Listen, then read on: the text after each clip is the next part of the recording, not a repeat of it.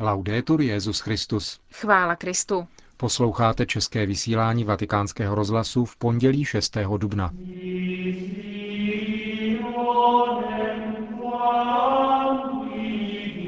Soustrast obětem ničivého zemětřesení, které v noci zasáhlo střední Itálii, vyjádřil Benedikt XVI. Svatý otec se dnes dopoledne setkal se španělskou mládeží, která včera převzala kříž Světových dnů mládeže. A na závěr vás seznámíme s objevy německé historičky Barbary Frále týkajícími se vztahu templářů k takzvanému turínskému plátnu. Hezký poslech přejí Markéta Šindelářová a Milan Glázer.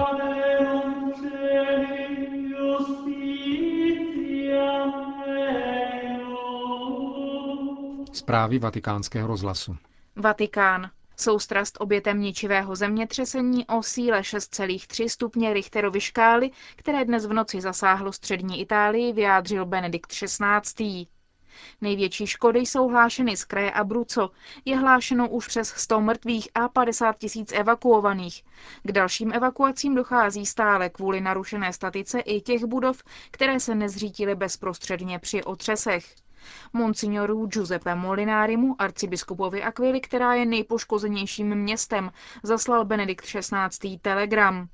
Tragická zpráva, píše se v něm, naplnila duši svatého otce zármutkem. Papež ujišťuje o svých modlitbách za všechny oběti, zejména za děti. Pro jejich rodiny vyprošuje od pána útěchu a povzbuzuje všechny, kdo se podílejí na záchranných pracech. V závěru telegramu Benedikt XVI. všem udílí zvláštní apoštolské požehnání. Hovoří monsignor Giuseppe Molinari, arcibiskup Aquili. My se v těchto chvílích modlíme, protože je třeba svěřit se pánu.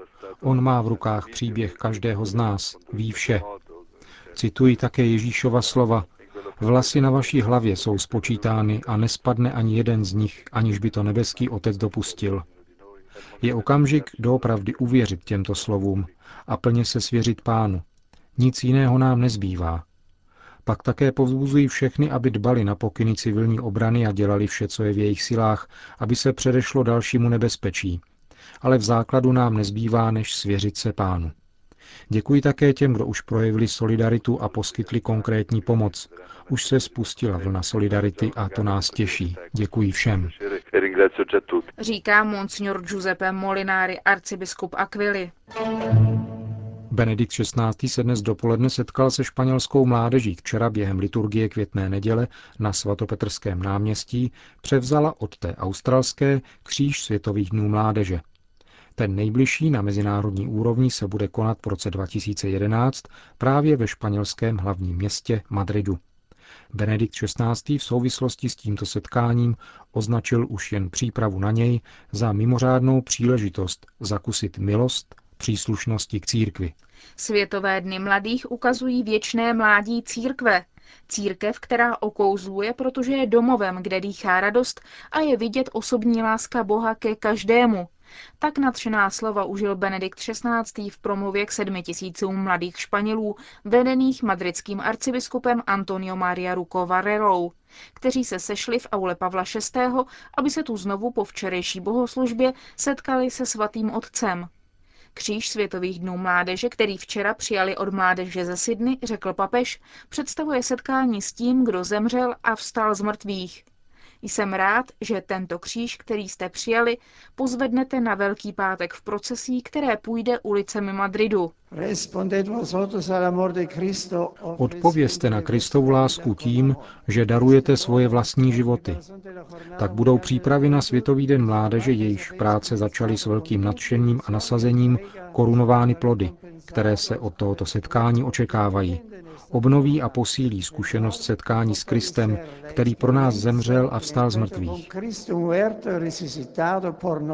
Vyzývám vás, abyste se formovali ve víře, která dá vašemu životu smysl. K tomu, abyste svou víru posilovali, abyste zůstali pevní v každodenních obtížích, pokračoval Benedikt XVI. v pozbuzování mladých Španělů k vytrvání na cestě, která vede ke Kristu. Naučte se přitahovat také vaše mladé přátele, spolustudenty a kolegy v práci, aby i oni ho poznali a uznali za pána svého života. Mladí dnešní doby mají zapotřebí odhalit nový život, který pochází od Boha, nasytit se pravdou, která má svůj jediný pramen v Kristu, ukřižovaném a vzkříšeném, a kterou církev obdržela jako dar pro všechen lid. Osvojte si toto hluboce křesťanské jednání, uzavíral Benedikt XVI., aby se Madrid stal místem, kde vyzařuje víra a život, kde mladí z celého světa s nadšením oslavují Krista.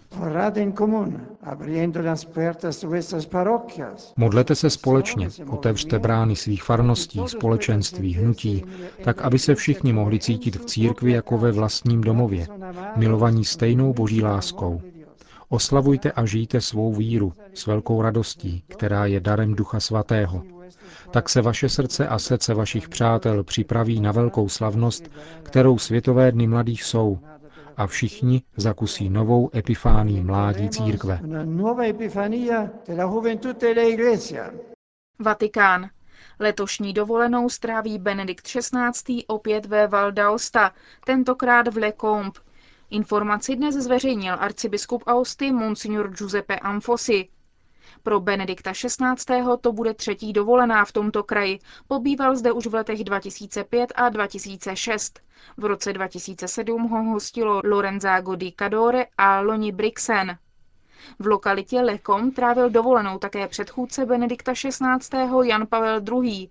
V letech 1989 až 2004 celkem devětkrát.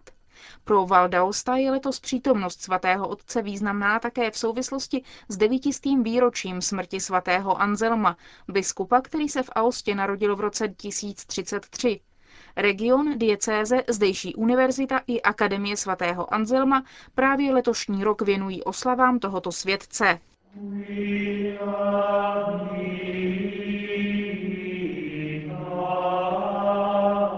Německá badatelka pracující v tajném vatikánském archívu Barbara Frále, která v roce 2001 objevila akta soudního procesu proti templářům, procesus contra templarios z počátku 14. století, jež byla předloni vůbec poprvé vydána tiskem, přichází s novým objevem. Našla totiž písemnosti, z nich šplyne, že templáři uchovávali a uctívali během celého 13. století nejcennější křesťanskou relikvii, která později vstoupila do dějin pod názvem Turínské plátno. A nejenom to. Relikvie, kterou templáři střežili tak přísně, že se o její existenci dozvěděli pouze členové řádu, se dokonce stala jedním z důvodů jejich obžaloby francouzským králem Filipem IV. Sličným, který však prahnul především po rozsáhlém majetku řádu chudých rytířů Krista a Šalmounova chrámu, jak zněl plný název templářského řádu. Ten totiž počátkem 14. století představoval mocnost, která byla prakticky státem ve státě, nebo lépe napříč všemi státy Evropy a sahala ještě dál. Francouzský král proto obžaloval templáře z hereze, jejíž prokázání bylo jediným prostředkem k dosažení kýženého výsledku, totiž likvidace tohoto církevního řádu a propadnutí jeho majetku světské moci. Hereze, jež sice nikdy templářům prokázána nebyla, se totiž zakládala, kromě mnoha jiných pomluv, na podivně znějícím obvinění sklánění se vousaté modle, neboli hlavě či bafometu. Toto nejasné obvinění se zakládá patrně na popisu, který podal sice očitý, ale málo informovaný svědek obřadu, kterým templáři při přijímání do řádu prokazovali úctu postavě ze zmíněné relikvie. Německá historička letos v létě vydá knihu, která na základě objevených pramenů objasňuje vztah templářů k takzvanému turínskému plátnu. V nedělním vydání vatikánského deníku L'Osservatore Romano tato autorka publikovala článek, kterým předjímá některé závěry svého dlouholetého studia problematiky templářského řádu. Zveřejňuje mimo jiné svědectví Arnaud Sabatiera z roku 1287, Tento mladík z bohaté francouzské rodiny popisuje, jak při vstupu do řádu těsně poté, co složil tři mnižské sliby chudoby, čistoty a poslušnosti, byl odveden na místo, kam měli přístup jenom členové řádu. Tam mu bylo odáleno plátno, na němž byl matný otisk postavy muže, jehož nohy třikrát políbil.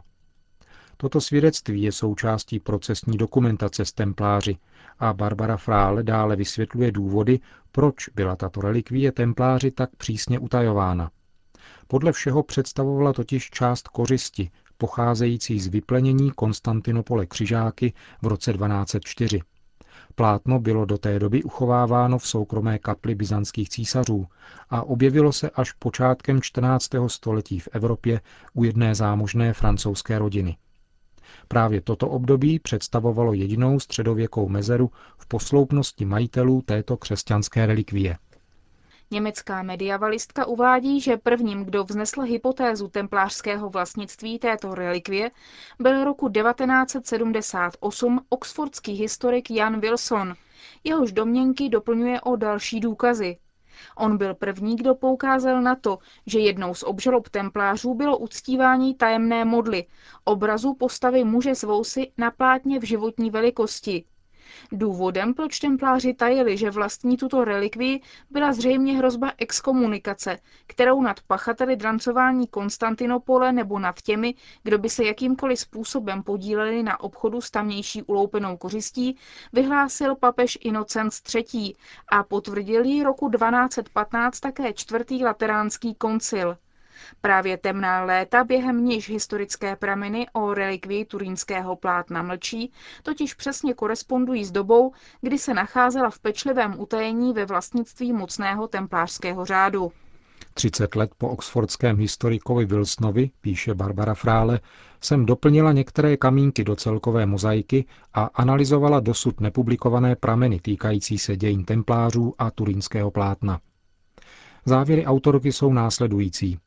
13. století obíhalo Evropou mnoho herezí, popírajících Kristovo lidství a templářský řád vzhledem k mnoha privilegiím, jimž se těšil, byl vystaven riziku, že se stane útočištěm či úkrytem stoupenců těchto herezí.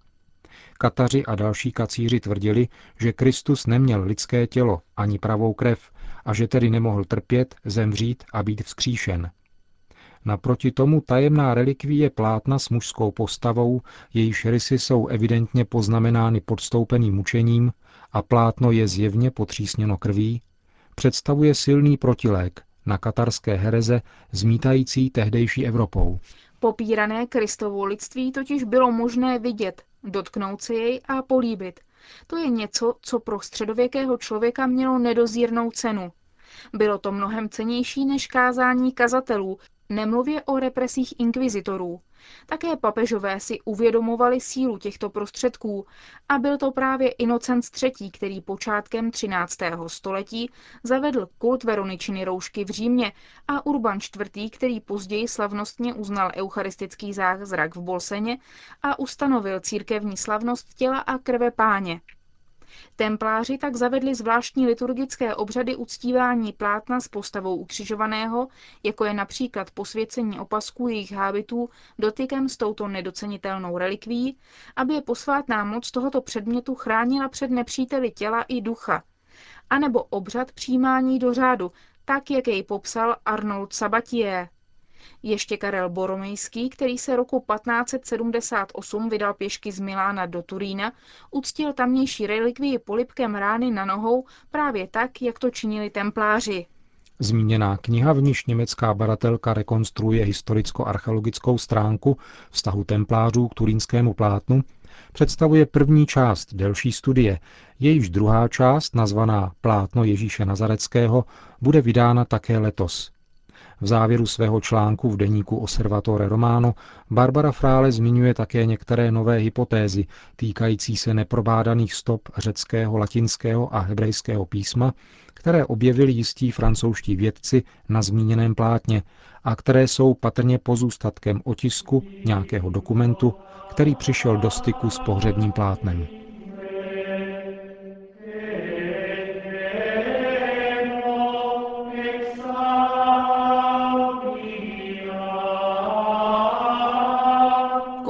České vysílání vatikánského rozhlasu. Chvála Kristu. Laudetur Jezus Christus.